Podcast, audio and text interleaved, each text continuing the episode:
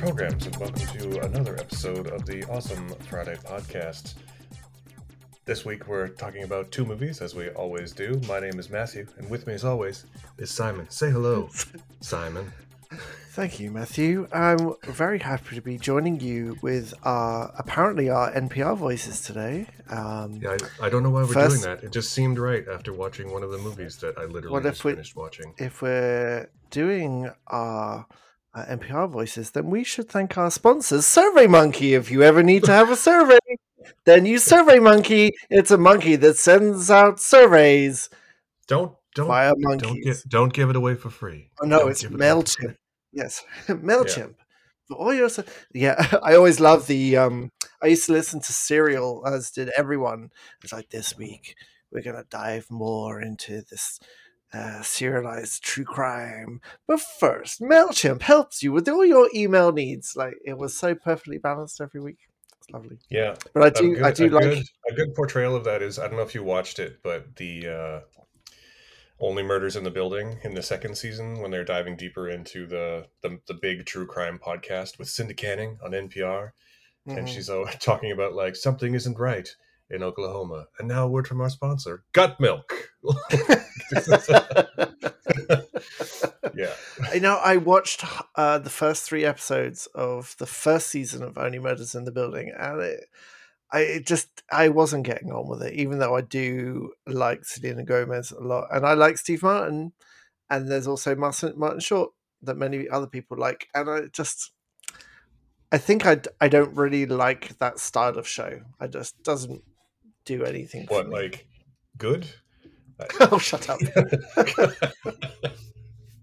Yes, I prefer to watch really bad things. I, I don't know, slight like contrived and uh they kind of Inspector Clouseau their way around and uh mystery, mystery box and oh who's Selena Gomez? Oh she knows everyone. Like I, I ain't got time for any of that. That's I think that's why I really connected with one of the movies today because there's no one of the movies we're going to talk about is the opposite of a mystery box. It's, it is an unmysterious flat palette uh, where you can see everything, and there's it just keeps on giving stuff that is not mysterious at all. And it's just like just have fun, just have fun, and I think that's my prerequisite these days is to just have immediate fun as much as Yeah, possible. I was going to say, I think that um, the two movies we're going to talk about today might prove my thesis from a moment ago. But also, I think that you just watch movies in a different way than the rest of us because you have two kids and a full time job and no time. That And might also be true.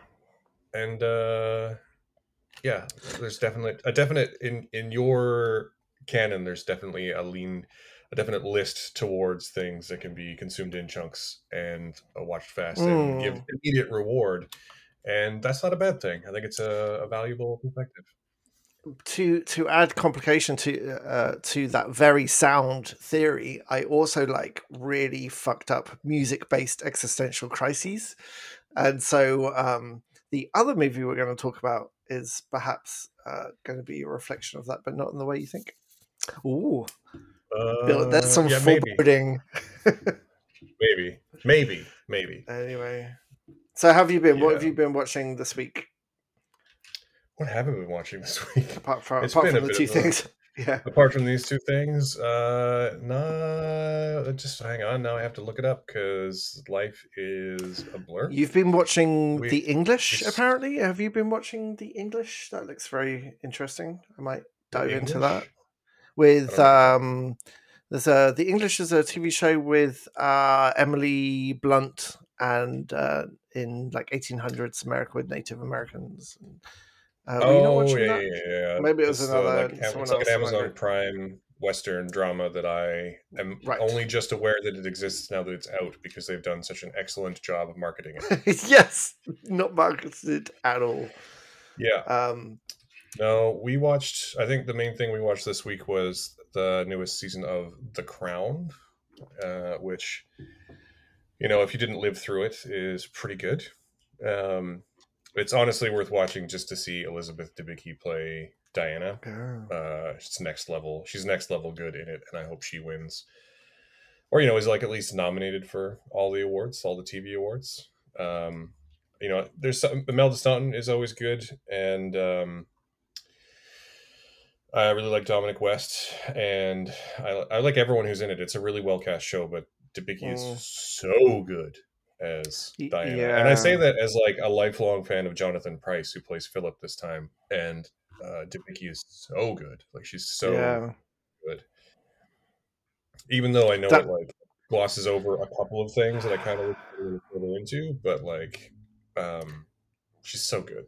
She's just Diana's Di- Diana's tricky as well because she's such a combination of very specific things from so many people, and it's very very impressive to me. I don't watch The Crown, but I have seen some clips with Elizabeth Debicki in it, and she manages to nail somehow not just the the the look and the body language of Diana, which was very specific and very uh, intentional on her part, but Yeah. also her kind of uh, the thing that got her in trouble with the royals was her out of royal gleam, like the way she kind of was her own person and had her own ideas, and that she really gets that side as well in her performance. It's it's really uncanny, actually. It doesn't feel like an imitation. It doesn't feel like a pastiche. Uh, yeah. It doesn't feel like a reflection, like um, the other Diana show. What's the uh, Kirsten? Um, Oh, Spencer. I like Spencer. Yeah, I thought she was quite So- good. she's but, an uh, interesting reflection of what Diana was, but this is just like you could put her in. She could be the, the same person at the same time. It's quite uncanny. Yeah, I think there's a difference in intent there too, where you know, The Crown is like a prestige drama, and uh, you know, not that Spencer isn't that, but Spencer also is exists in a weird, heightened reality Mm, uh, of that situation. Um, but I think honestly, like now that The Crown is out and I've watched it, and there was this big, you know, lots of calls for them now that Elizabeth has passed to like not do another season of the show because it might be disrespectful. But like the show probably does a better job of making me understand and feel any kind of sympathy as the royals as human beings than anything in the world is going to. And I know it's highly fictionalized, but for example, yeah. the show does a really good job of of walking the line between Charles being a complete cunt to Diana, but also being entirely sympathetic by being trapped into a situation that he hates. Like, uh, especially when it comes to dealing with Camilla, you know, it's very Mm. clear that he's in love with her and can't have her, and marries Diana because that's Mm. what everyone else wants, and he's totally. Don't get me wrong, he is awful to her 99% of the time in the. Yeah, show but really does a really good job of being like well he's trapped and i sort of Mhm. part of me gets it part of me gets it uh he shouldn't be such a cunt but he part of me i, I begrudgingly feel somewhat sorry for him sometimes in the show and i think that's an achievement But it is know. highly fictionalized. I mean, you don't know. You, you can feel sorry for that version of the character, but oh yeah i'm sure we, we have no. I, I As much as the show does a good job of- yeah as much as the show does a good job of portraying real human characters i don't have any evidence to suggest that they Mm. are that in real life so Mhm. do with that information what you will It's probably I feel far less exciting in real life as well. They have to make it an interesting show. I'm sure it's nowhere near as interesting in real life. I don't know. I've watched a lot of British dramas, and there's a lot of British dramas where people stand around in rooms and go, "Oh, someone's done something controversial. Whatever shall we do?" Whoa. He, he's down on the heightened drama there. That's that's like the climax of that. Bloody hell! Charles, what are you doing? I say, mummy, I'm marrying someone I don't love. I'm buggering the butler, and then we'll pay him off. And then Uh, Diane in the background allegedly. being like, "I have Diane in the background being like." "Uh, I have a new dress and new friends, but I'm ever so unhappy. it's Wait, why won't you audition for Dinah? Come on, you've got the. I don't have the legs for it. That's not true. or the or the. Uh, I believe you need a British passport in order to be on that Oh, show. do? Okay, that's probably fair. Yeah, the cast So- is pretty like pretty prestige, isn't it? It's like how many how many established British theatre actors can we cram into one show at any one time? And the the answer is many. Many, Yeah. many, many. Uh, it's um, I lost my train of thought. Um, there's an actor whose name has gone out of my brain. Jonny Lee Miller. Jonny Lee Miller is in the show in season five, and he plays John Major, and that is a little bit. Mm. I mean, I'm I'm only barely old enough to remember John Major as like a person because he was premier prime minister Mhm. in the like early late eighties, early nineties after Thatcher. Yeah, it was later than that. Um, uh, yeah, all the way through to like I think Tony Blair like destroyed him in like '96. I guess is where the show ends actually. Um, uh, but it is really weird to see someone who I'm used to playing weird outsiders play someone like John Major, and uh, it works. He's a really good actor, so it works. But like, I'm used to seeing him as like heroin addic- addicted Sherlock Holmes or you know Crash Override from Hackers. Like Oh, those you are the had roles to get that your I. you had to get your hackers reference in, didn't you? You just had to. Yeah, the greatest American film of the 1990s. So what's really interesting, listeners, is that I love my group of friends like with an intensity, and most of them are really into hackers. And what I keep reminding them that it's a really bad film, but it doesn't seem to matter because they're all tech heads and they were there at the beginning, man. And I think nostalgia really like really helps here. And it, it, I get the feeling this is their Star Wars, right? This is their like No. late teens Star Wars. I mean, if anything other than Star Wars was going to be my Star Wars, it would be The Last Starfighter. So, no, it's not accurate at all. Oh, wow. That's Yeah. Starfighter, right? Yeah, that's a great film.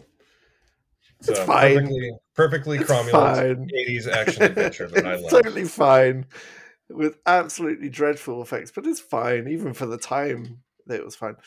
Uh yes, but Yeah. um uh I the thing about John Major, what really amuses me about having John Major as a character in any kind of drama is that he was famous in England for being almost completely without emotion or reaction even when he got angry and he had a stupid little squeaky voice and he was just the if you if you can picture the most boring like eton politician you can think of straight laced and almost without any kind of passion which is why one of the many many reasons why tony blair wiped the floor with him because he was young and he was passionate and uh, and john major represented this like dying breed of dusty conservative so the idea that Jonny Lee Miller is is conveying him in a drama show. is like I want to watch that because any Yeah. any moment where John Major comes in and holds a scene is going to be completely unrealistic because he was not capable of doing that. So maybe I should watch it. Well, he's very undramatic in the show. Even when at the toward the end, when he eventually loses the election, he's like, "You wake up one morning and you're the most powerful man in England, and the next day, next moment, you are not." I say, "Good day, good day." well, that Good day, sounds completely completely accurate. Yeah. Uh, Yeah. Well, So, um, speaking speaking of bad movies, let's move on to our first film. Oh, that's not fair. That's not fair. Uh, you just called Hackers a bad movie, so yes. if we're gonna move on to bad movies that half of us like, then we're gonna talk about our next. film. I thought you kind of liked it. What movie are we talking about here? Uh, so mean, we you were talking 'cause- about the the David Leitch directed, Brad Pitt starring uh, Boarfest Bullet Train, which Borefest, oh dude. god, yeah, that's basically my review. Is that I was Come on. bored. I was what? for the most of this movie, man. What? Come So- on, dude. the the basic plot here is that Brad Pitt is some kind of operator, some kind of hitman or yeah, hitman, I guess. And he's contracted to go onto a bullet train and retrieve a bag. And he's filling in for someone called Carver. And then when he gets onto the train, the bag is the center of like several different plots. Several different people are competing to find this bag. And uh reportedly, hilarity ensues, but I missed it. I must have missed that part. Of the movie. Um, there's a there's exactly one thing that I did like about this movie, and I th- and that's that I really did actually enjoy most of the things that came out of Brad Pitt's mouth. I thought he was very funny.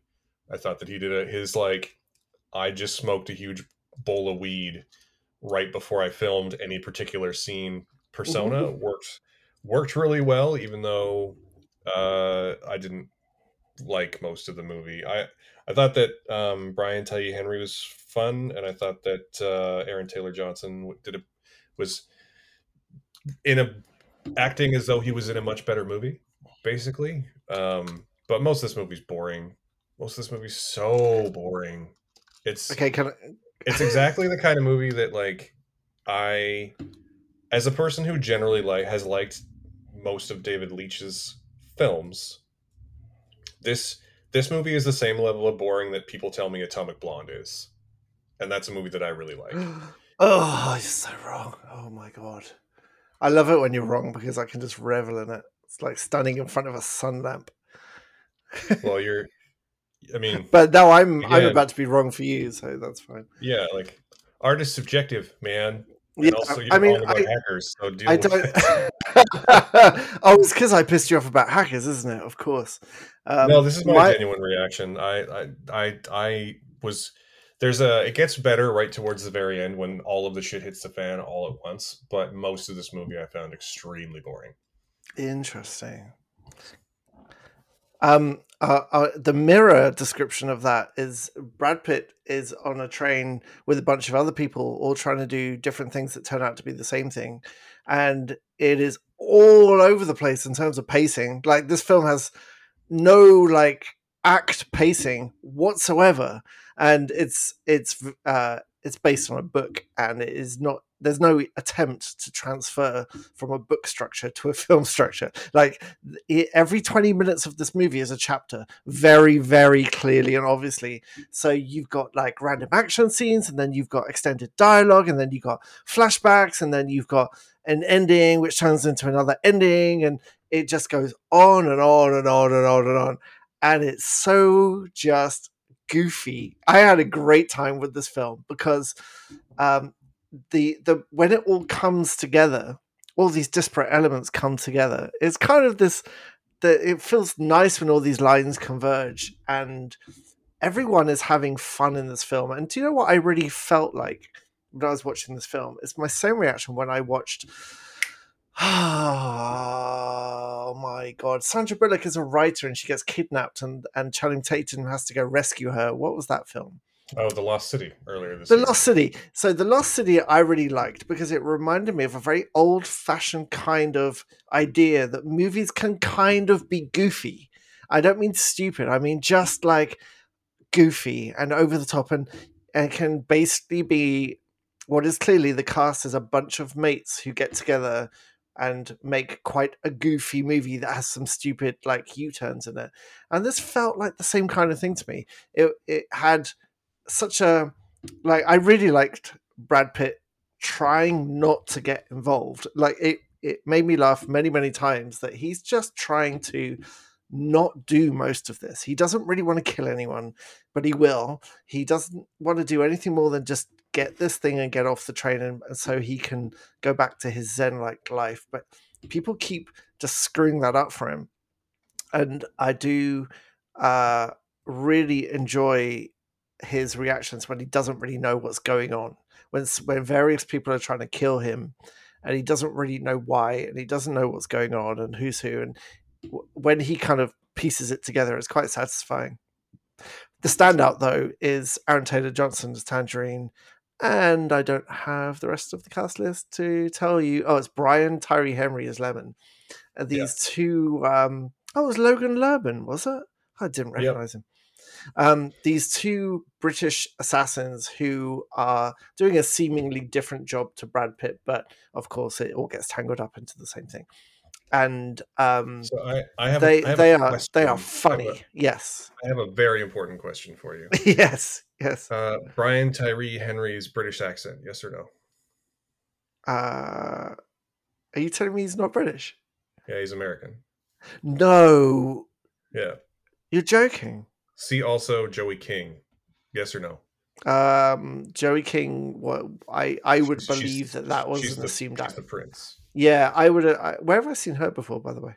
All over the fucking place. She's in. she's Um, in everything. When they need like a, a young woman to play something, it's often her. Right. Right. Her accent was very, very clipped. I don't. Um, uh, that doesn't surprise me. But uh, Brian Tyree Henry's British accent was as authentic as Aaron Taylor Johnson's, who is English, and uh, especially as Brian, Brian Tyree Henry um, has a theory that Thomas the Tank Engine, the cast of Thomas the Tank Engine can help you analyze who is who in a such certain situation. It's a running joke that he always calls people Thomases and, and Diesels, and there's one uh, brilliant part which I'm not sure many people would get, but um, his partner Tangerine is mocking him, mocks him quite a lot about this, about oh, what would Thomas say? He would say this. And at one point, when Aaron Taylor Johnson is doing a uh, an impression of Thomas the Tank Engine saying something, he goes into a Liverpool accent, and that's because in England, Thomas the Tank Engine was narrated by Ringo Starr of the Beatles, and it's just such a perfect like moment. I thought he was narrated where, by Ringo Starr of the Beatles everywhere. No, in America, it's not? not. No, no, in America, he it wasn't Ringo Starr. And uh, uh, was when I was growing up, but I live in Canada, so who knows? Oh, the Canada's uh, the weird middle ground, isn't it? But um, I have seen Aaron Taylor Johnson in other movies and not liked him. I didn't like him in that boring Godzilla movie. I didn't like him in um, second Avengers movie, but mainly because those aren't good movies, and uh, he's he's in that. But in this, he is just brilliant. And uh, he is English anyway, and his American accent is perfect. But he he obviously uses a British accent in this, and he really really captures. There's a couple of moments in this the very British idea of swearing a lot and calling people all kinds of things until uh, if you accidentally swear in front of a minor, there's one point where he apologizes because he sees Joey King. He's like, "Oh, I'm really sorry. I didn't mean to uh, say anything in front of the young lady," and then moves on. And is like, "Oh, you can't." and it's so perfectly like realized. Um, and obviously he's British, so he gets it anyway. But I, I loved his character. I loved his interplay with Tangerine, uh, with Lemon. Sorry, um, as they kind of lose the plot and lose control of the situation. I loved it, and uh, it's just a really fun movie. I fell asleep for for twenty minutes in the middle because that's that's that's no reflection on this movie. I literally fall asleep in every single movie, and uh, so I went. This is a fun movie that held my attention. Also, I fell asleep for no, 20 no, no. minutes. I, I, fell asleep. Listen, one of the best sleeps I've had as an adult is when I went to see God, the second Godzilla movie, and they had reclining chairs and i slept through that whole film. I put the chair back and i slept through the whole thing with the noise on. So the noise helps me sleep. Anyway i went back and rewatched that 20 minutes and it is a really i watched way more than that 20 minutes because it's really rewatchable. Because it is a series well it's a it's a series of it's basically a series of vignettes that kind of loosely link together that yeah. and the whole the whole film doesn't have a three act structure and it goes no. on way too long but it's kind of it if you treat it like five episodes as it should have been it should have been five episodes of a limited series. It, uh, there's no question that it should have been that instead of a movie. If you treat it like that uh, um, and i was on board. I was on board with it anyway. Uh, it really worked for me. It worked like gangbusters. Like it's the kind of stupid thing I, I will put on in the background while I cook and clean and just chuckle to myself as Aaron Taylor Johnson calls someone a cunt. It's great. I I will say that I will agree that Aaron Taylor Johnson was having a good time and is fun and is generally a performer who I like. Um, this is boring, man. I was bored. I was so bored for most of this movie. It has nothing to do with structure. It's that like 99% of the jokes don't land. Uh, I felt that Joey King's accent was generously, I will say, uneven, uh, and also not really. You know that kind of British accent that that when you are making when you're doing like an accent, but you don't like have a region in mind. That's, yes, like my American accent. Yeah, it doesn't feel real. Um, mm-hmm. Whereas Brian Tyree Henry's at least did. Um, oh, I yeah, think that uh, um, Hiroyuki Sanada shows up in this, and it's a total waste of him. I feel like even mm-hmm. among you know David Leitch is, is at this point famous for making movies that have extended one take really well choreographed fight scenes and every single fight scene in this is edited to hell and i can't see what the hell is going on uh, even when you have performers like hiroyuki sanada who can like hold his own in a sword fight just because, because he's awesome Um, Mhm. I feel like every single fight that Brad Pitt was in, again, edited to to heaven. Couldn't couldn't see any. I had any no problem with that at all. Uh, I mean, this is like I'm like a broken record on this point. To be fair, but to be fair, um, be but fair. uh, I don't know, man. Like I just found, and then also like every time anything happened in the movie, I was like, this is what's going to happen next, and then it would happen. I was it. Oh, was it this is no-. Of no course. point surprised. Why are you in a good watching way, this like- kind of uh, movie expecting to be surprised, though? I mean, lots of movies can be surprising, or lots of movies can be can be what I expect, but in a way that I enjoy. And this was neither of those things. Oh, It it was just too too flat. And I'm I'm sure I'm not the most qualified person to speak on this point, but as an adaptation of a book, which a I find, I just like that you're trying to tell me this wasn't a comic book. That's super weird. Anyway, um, because it feels like a comic book the way that it's made mhm. um, but also as a comic book that was written by a Japanese person and features Japanese characters. Maybe if they were going to cast a bunch of white people, they should have moved it to Europe. I'm just saying. I know I'm not the most qualified to speak on that point as a white dude of European descent, but also like I don't know. It just feels There like is- maybe we should, we should definitely move past this sort of like whitewashing of Asian people in cinema. And this is a prime example of a time where they could have just like moved the setting or cast Japanese people. And I think it would have been the same movie. There was that one moment where Brad Pitt's eating wasabi peas and goes, "Oh, wasabi!" I'm like, "No, no, no, no, no, no! don't, don't, don't do that." And don't be wrong, I'm not trying to accuse anyone of like overt racism. I'm just saying that like there's a Mhm. long history of of passive, casual Asian people don't sell movies, so we can't cast them, which is entirely That's. I mean, it's, it's, it's, yeah, but it's business. I mean, this is always this has been No, the same for for years, all the years of Hollywood. Like, yeah, it doesn't make it right. I, I'm, makes, I don't, I it don't, more dis- no, no, no. I don't disagree with you, but it, they're they're trying to sell a story to an American audience. This is the easiest way to do it, and I I'm sure the budget for this wasn't very high, and I mean, There's- in a, in a, in a okay, I disagree because a Brad Pitt is in it, so the budget. yeah, that's where the of high. budget. I mean, that's where the budget went. This is David Uh, Leitch's also- like mates. and like in the in the in the last two years we've had everything everywhere all at once and we've had shang-chi and the legend of the ten rings and we've had ms marvel and we've had all kinds of stuff that prove that all of that is bullshit so i'm just Dude, yeah. this, this is not that movie. This is not that I'm not- kind I'm of not- movie. i'm not trying to say that it is any kind of movie other than that like if they were going to cast a bunch of white people maybe it should have been a bullet train in germany or something you know like Mm. not Mhm. not still in japan i feel like they were just you know that sort of hollywood asian fetishism of japan i think is highly prevalent in this movie It didn't do it as bad as that Mary Elizabeth Winstead assassin movie, which was ridiculous for that. I can't remember what that was called now. Oh The, yeah, um, Kate. It's called Kate. Kate. Oh, that was that was Yeah. rough. Although I would but- I would classify this in the same so my my like one sentence review of that movie could actually be my one sentence review of this movie, which is people who think that John Wick or Atomic Blonde have a style versus substance problem should watch this movie and see what that actually looks like. I mean, the differences between this and Kate and Atomic Blonde is that this just felt like they their only intention was to have fun. Like they weren't. I find Atomic Blonde very like po faced, and I I'm not a fan of that movie, as you know.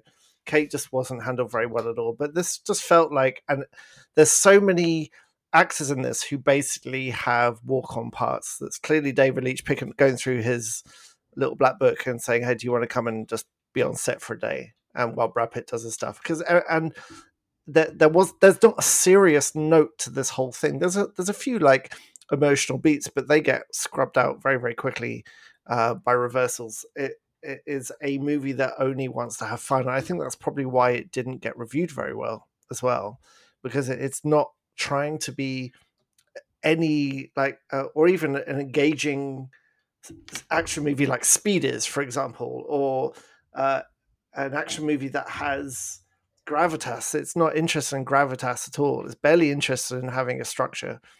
Um, and uh, I don't know. I like throwaway, and this felt really fun throwaway.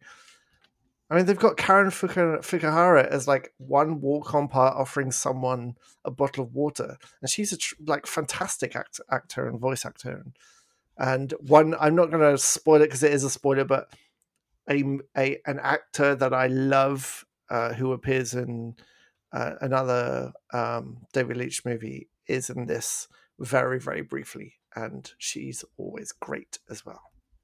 Oh yeah, I know you're talking about. Yeah, yeah, yeah. And same with um. There's a couple of good cameos for sure. Like hmm the problem with this movie, I think what makes me feel so passionately that it's not good is that it is frustratingly close to being good, but it's just not. I just Mhm. I was bored the whole time. If it had if it had made me, if anyone other than Brad Pitt had made me laugh one time, I might have a different opinion. But Really? uh, I I just The found whole- it boring. I found I The Thomas- most of the, the- jokes. The Thomas the Yeah, Tank Engine discussions between Tangerine and Lemon didn't crack a smile. That I mean, that was clever. You know, it was it was a fun detail between obvious brothers. Uh, it did not. You know, if, i I guess my point is, if you're going to bill your movie as comedy, as an action comedy, I should be laughing, and I was yeah. not. Maybe that's the thing. I did find it entertaining. I did laugh, so maybe that's why it landed better for me. And I, I also thought the action was good. I didn't have any trouble with the action this time. So, Hmm. to I think we're very close. We're just either side of that middle line, aren't we? With this film, Probably. how many Yeah. how many stars are you giving this? I'll will give it uh two. I'll give it Yeah, I'm giving. One, I'm giving it a three, and a three that I absolutely loved. It's not, it doesn't deserve more than three, but this is the kind of film that when it comes, when it's on a sale on iTunes, I'm going to buy the hell out of it and put it on in the background a lot because it is Yeah. a great, funny background action movie. I might I might watch it again when it's on streaming because it'll eventually be Mhm. there. Yeah. Uh, but you know, not if there's anything else to watch. Well, let's move on then from this uh, throwaway movie, a point we both agree on for the record, Mhm. uh, into something a little more serious. Uh, let's just roll out the red carpet for Admiral Hot Takes here as we talk about. Come on, dude, don't build it. uh, well, Todd Field's return to filmmaking after 16 years away. Uh, Tar, starring Cate Blanchett, uh, along with Noemi Merlant, Nina Hoss, Sophie Kauer, Julian Glover, and Mark Strong. Um, the, why don't you give us the rundown on Tar? Just the, the, the basic plot here, or the basic setup at least. Mhm. Since Uh, I did Bullet Tar- Train. Tar is a supposed biography, even though Tar is not a, a real person. It's a supposed biography of uh, world-renowned conductor uh, maestro Lin- Lydia Tar, who um, is a resident in Berlin and um, is highly, highly regarded and well known for being a kind of punk with her approach to it, in that she she talks a lot about controlling time and she talks a lot about playing simple things in new ways and and reducing things down and changing things up. So she's not a traditionalist at all, and uh, she's very verbose and she um, it gets very intensely connected to the music and the the will of the composer of that music. And she is um, she has no filter. She she doesn't hold back from the opinions of which she has many. And this film is really uh, two and a half hour fall from grace as her um, uh, as her uh, the way she treats others comes around and um, brings her down to a different level. And she has to face certain demons and she all all in the midst of this it's framed with her uh, preparing um, a symphony orchestra to perform Mahler's fifth um, symphony, which is part of his ring cycle, uh, part of his cycle that she hasn't performed before. It's very very complex, and there's lots of shots of her trying to express to this German symphony orchestra about how to uh, push this music out more and be more emotional with it. And then um, the human side of this is her maintaining her relationship with her. Uh, is it established wife or girlfriend? It's not, is it? Her partner, Yeah, who- partner. wife. anyway. Oh, partner definitely, who is the chief violinist of this orchestra, and then there's this rising new cellist who catches her eye and becomes her muse. And um, the thing about Tara is that she is uh, these these are her forward emotions, and then the consequences of these emotions sort of gather in the second half of the movie, um, and it's it's framed as a, a bit of an existential crisis stroke uh, ex- uh, exploration of uh, an artistic genius getting too wrapped up in their muse and wrapped up in their passion and hitting walls and it's all the, any kind of artist that creates music or, or any kind of creation art will recognize many of the things she goes through here and um, and it didn't work for me at all. What's your take? Yeah. Uh, I liked it. I didn't like it as much as uh, some other people that we are acquainted with, but I liked it a lot. Um, this is a story, I would say, less about her being an artistic genius and more about a person who is wrapped up in and corrupted by her own power in her life, and uh, very much uh, you know, a Me Too story. The whole thing sort of hinges on her past treatment of her, the people who are under her. Like the whole thing is about the people who are under her. Like the first scene of the movie is an extended uh, conversation where she's on stage speaking with the New Yorker, and she presents this very um, professional exterior, this, this visage, and uh, the beginning of that interview is the New Yorker guy like being in, incredibly flattering and fawning over all of her various achievements and it becomes very clear very very quickly that she can she's only where she is because of the people she's stepped on to get there and about halfway through the movie some of that comes back to haunt her.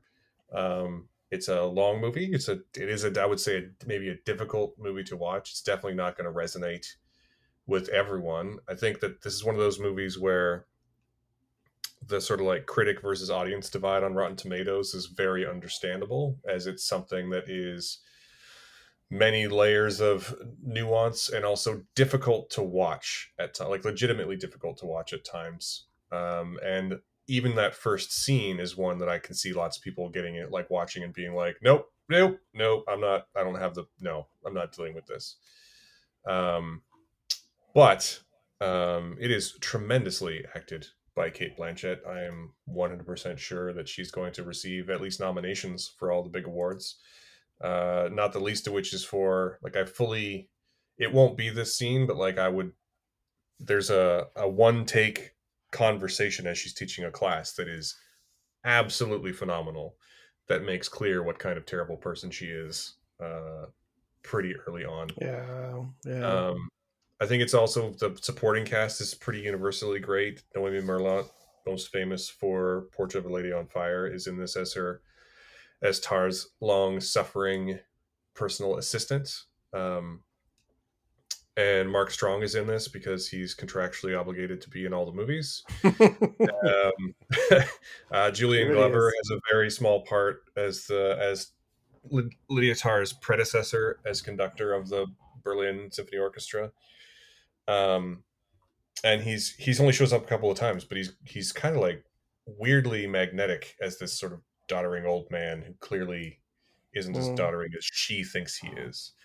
And I think that the the most interesting thing about this film is that it never wavers from following Lydia, like following Tar through the whole movie, even when there's important things that are happening to do with other characters that she's not immediately present for. The film stays with her, and it really reinforces how uh, blind uh, or oblivious she is to just the people around her and the way that they're feeling and the way that they're reacting to the way she's treating them. I think it was a, it's a really smart and interesting way to tell that story, but also in a way that definitely like would can make it hard to watch. Like not only is she being a terrible person, but like there there's legitimately in the back half of this movie there's like legitimately important plot stuff that happens off camera because it happens with mm. other people and the film is mm. wholly focused on lydia tar through throughout and I I think that's really interesting. But I, I can sort of get why some people might bounce off that. hmm So, what about it didn't work for you though? Like I thought. Well, if you, nothing, you're not. I can I can say that like Cate Blanchett is phenomenal in this, and it'll be worth watching just to see her perform. She is a fantastic performer. I don't really disagree with anything you're saying, except I I really dislike the script. Um, the uh, the cast did their best with like throughout. Everyone was great. Even Mark Strong, I'm kind of cold on sometimes, but I thought he was really good in this as well.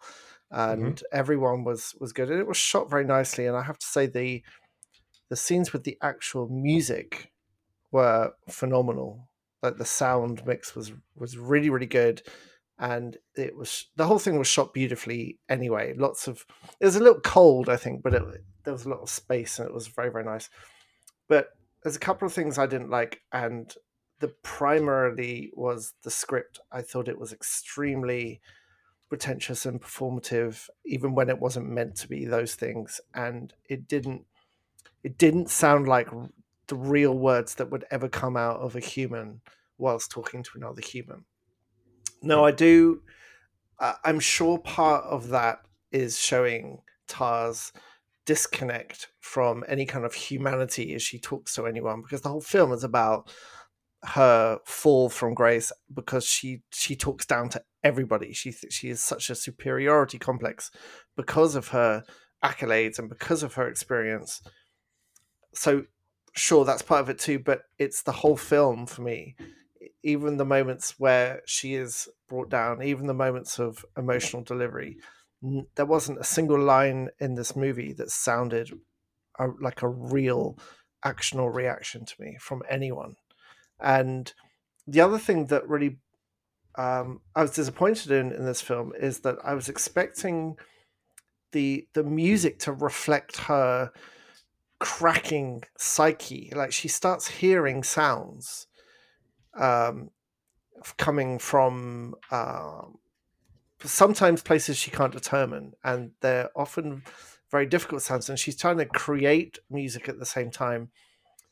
I was expecting the crescendo of this film to be a, a dramatically uh, a dramatic uh, orchestration of the Mahler symphony but in a in a way that sounds like it's almost falling apart. I was expecting the end to be music showing her reduction of her status and the reduction of her like psychic her uh, psychological togetherness with an incorporation of all these sounds she was hearing that may or may not have been a sign of her like musical psychosis creeping in and um, it didn't really go there it I thought it would. There's in the last 20 minutes we we almost get there. There is a, a again a beautifully shot orchestra moment and then she makes a very dramatic entrance to that moment but then it it actually dissipates really really quickly and it goes somewhere completely different as an escape. And i felt like the the end of the movie missed an opportunity for me to use the thing that she is passionate about, the thing that she has been trying to express the whole time, which is getting across the composer's intention, like using music as feelings. And there is um right at the end, there's a uh, uh, an interview she listens to that basically lays it down very, very plainly about how she feels about music. That it is an emotional expression where it, the notes express emotions that we don't have words for and I think the film could have used that. And and I was expecting something. Uh, I was expecting more of an existential crisis using the music as a backing for that, and it just felt like it fizzled out at the end. I was just, and and also the the crux of the main um, the main drama in the second half of this film, where she becomes quite besotted with a muse, was quite a basic story it, it was a it was a very complicated movie to, telling a very basic story, and it just didn't it didn't work for me. I mean, I would say that. Um, I mean, I can taste is subjective, so I can't like say you're wrong, but um, I would say that the I think especially the, the the story you're talking about with the muse being fairly basic. I think that's pretty intentional because it's a pretty oft repeated story on the page and in real life of you know an abusive person in a place of power like this is a you know even though lydia tar is a female character this is a me too story like she is the, the implication is that she has been doing this for years like singling out young pretty women and giving them solos and taking advantage of them sexually and then casting them aside. Like that's not you're right that's a pretty basic story. It's also a, an oft repeated one and i think trying to make it anything more than that might have done that sort of part of the story a disservice because it would have taken the focus maybe off of her and put it onto the other person a little too much. Um, at least in terms sure, of the music, it, I so I sort of liked uh, the score by uh, Hildur, and I always pronounce this, but uh, daughter. She won previously won an Oscar for the score for Joker, um, mm. and it's mm. you're right. It is very subtle compared to what a different film might have been, but I didn't mm. mind mm-hmm. that. I, I liked that it was. You know, the whole film is very much in her head and even towards the end when she is at one point she like busts out an accordion and sings loudly but even in those moments she still clearly believes that she's being rational because she's very deluded. And so i sort of i like that the music didn't go the way you were talking about because she uh if if the movie's entirely in her head and she's thinking she's rational the whole time then it makes sense the way they played it to me I I don't know.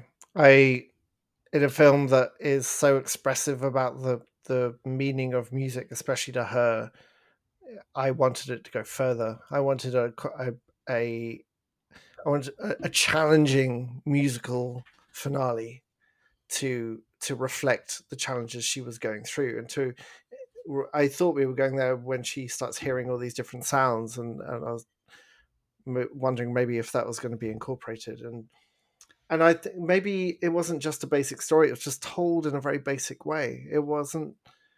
I maybe I'm I'm sounding like you this time. I wasn't surprised in any way. I wasn't confronted in any way by this film. You mentioned earlier that some parts are difficult to watch. I didn't find any of this movie difficult to watch. There's many parts where I think, wow, she's a like when she does her her teaching session, and you don't i'm a teacher but you don't need to be a teacher to know that she's terrible as a teacher in that session. Like really mm. confrontational. Um but the I, I, I didn't find any of it difficult to watch because i didn't believe any of it. And it didn't go where i thought a film about music and about psyche didn't go as far as i think it should have. Well, I guess I think the difference here is that I for me the movie's not about the music the movie's about power. The movie's about power. It's about uh you know cancel culture. It's about um the way that people in positions of power treat the people under them. Um so i think that our sort of reaction to the movie makes sense in that framing in that different framing. And i think also that like it has a thing kind of like the end of the end of this movie which is uh, kind of a spoiler, but the end of this movie has something in common with the end of The Wolf of Wall Street, where she kind of, for all her being canceled, like she's still working, and I think that's also kind of the point. It's, yeah, it's a, it's an interesting movie, and I totally get why anyone would bounce off of it, including mm. you. Like it's, it's, yeah, it's also just not a movie that. It's also not a movie that meets, you know, your general like quickly consumable in chunks type movie. This is a movie That's not true. No, no, no, no. That's not true. Like my the I I watch lots of films that aren't easily consumable, and I think if they tell a story in an interesting way, I'm there. Like I watched um uh what's that brilliant site Kanopy? I watched a film on Kanopy recently and it completely absorbed me. Uh, well, no, I was saying more that like I don't think this film would do well by being broken up into chunks. Is all I'm trying to say. I think mm. as as a singular experience, I think it would be uh, better. I feel it would have lost what what momentum it had would be lost by breaking it up. Personally, I don't know. I, I don't think I connected with the drama or the characters as strongly as you did. So uh, even if I'd watched it in one chunk, I'm not sure it would have made much difference. Like I didn't, yeah, I didn't believe, I didn't believe in what I was watching. I didn't believe them at all. So That's fair enough. I uh, how many say, I- stars? Oh, I, I liked it, but I didn't like it as much as many other people we know have liked it. mhm, So, mhm. how many stars are What's you your giving stars? I'm going two for Tar. Two for it? Ooh, Tar. Two for Tar. Yeah, four. yeah, Cate Tar. Blanchett was. Oh, interesting. Cate Blanchett was fantastic, so it's a two star, and the music was was gorgeous when they actually let, like, and the cello is my favorite instrument, and there's a lot of cello in this, and it is. There's one. There's one point where the young cellist uh, demonstrates their in a rehearsal of. Uh, uh, is it, are they doing a Beethoven or a Bach? I can't remember. Or Brahms? I can't remember. Anyway, the cellist with the whole rest of the orchestra, who's been shot to the front because she's been given this preferential treatment by Tar, um, does this solo, and everyone is just like shocked at the way she controls this cello because it's very sharp and very edgy. And I wanted like more of like that. That's one scene where the music does that, and I really wanted the the film to do more of that. Yeah. But yeah, it's uh, two the stars. concerto, the the the, the solo that woman does is Elgar's cello concerto. Oh, Elgar, of course. I've only just bloody watched this movie. You'd think I'd remember that. But yes. Oh, I had to look it up too. um, uh, also, true story: the young woman who plays that cellist, Sophia Cow- Kauer, Kauer, um, yeah. is first time actor. She's a cellist, not an actor. that doesn't surprise me because I, And, and I I, think I thought she I- was great, actually. I Like think, yeah, she was great. I think um, Cate Blanchett was miming the piano. I don't think she was playing the piano, but when we when we watched her character play the cello, I was like, okay, she is she's a phenomenal cellist. I wonder if she's an actor as well, and uh, she was great. She had a good authenticity to her. Yeah, yeah, she's good. She, um, I looked her up earlier. She graduated from one of the big prestigious schools and plays Mhm. professionally and so on and so forth. Cool. But yeah, so that is Tar. Two stars from you, four stars from me. An average of three, which is well below uh, even my. But to be fair, my rating is well below most people's rating too. Lots of people love this film, Mm. and I think it's definitely one worth seeing. Because again, Cate Blanchett is one of the great actors of our time, and she is Mm. stunning in this. So, Agreed. and uh, I really like Todd Field as a director. He's only directed like three films, and this is his first one in like fifteen or sixteen years. So Mhm. Yeah. yeah. Definitely worth seeing. Excellent. So, So what, what do- uh, what's coming up in our next week before we wrap up? What's waiting for us? I have no idea. Lots of stuff. Uh, if all goes to plan, we will be watching the Guardians of the Galaxy holiday special. Oh, Um, and something else, and another thing. I don't know what the other thing is yet. which uh, holiday is it referring to? Uh, it's obviously the Christmas holiday, or maybe it's oh, Life Day because it's holiday. because it's very much a play on the Star Wars holiday spe- special. think so they'll it's do probably Life Day? Amazing. I don't know, but I do know that I do know that Kevin Bacon is in it, so that alone makes me excited. More importantly, it's the Andor finale on Wednesday, and that's probably something we should talk about as well because that has been absolutely phenomenal. Like yeah, no spoilers. I'm still one behind, but yes, Oh that show has shit! Okay, I'm glad you told me. Yeah, yeah, you should get on that, like right Yeah. now. Yeah, Good. I should. Good. well, let's let's wrap it up there then. That has been uh, so. Uh, Bullet Train is available to rent wherever you are. Tar is still in theaters and also available on premium on demand. So pay for it however you want to pay for it. But I do think it's worth seeing. Um, the if uh, we bleh, bleh, bleh, words English Easy for you to language hooray. Some people have way with words. Other people not have way, and I are one of them. Uh, uh, Ah, Come on, Well, find anyway. your NPR, NPR voice to to wrap this up. Come on. yeah. Uh, thank you so much for listening. We would like to take this opportunity to thank every one of our new followers. If you found us via Amazon Music, which we are apparently featured on this week, uh, welcome. We are glad to have you. If you've been listening to a while, we're glad to have you as well. If you've liked what you heard, please consider subscribing or smashing that like button or giving us a Yes, five do star. Do review. absolutely. Please do Uh, smash if it. you if you'd like to support us a little more directly, uh, you can find Patreon and Ko-Fi links in the show notes. You can find us on social media by searching for Awesome Friday.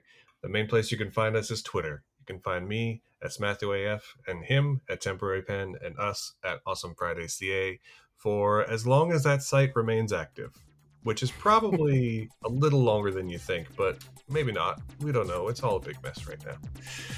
Uh, we record this here in Vancouver on the unceded lands of the Musqueam, Tsleil-Waututh, and Squamish nations. Thank you for joining us on this awesome Uh, thank you so much. Good evening.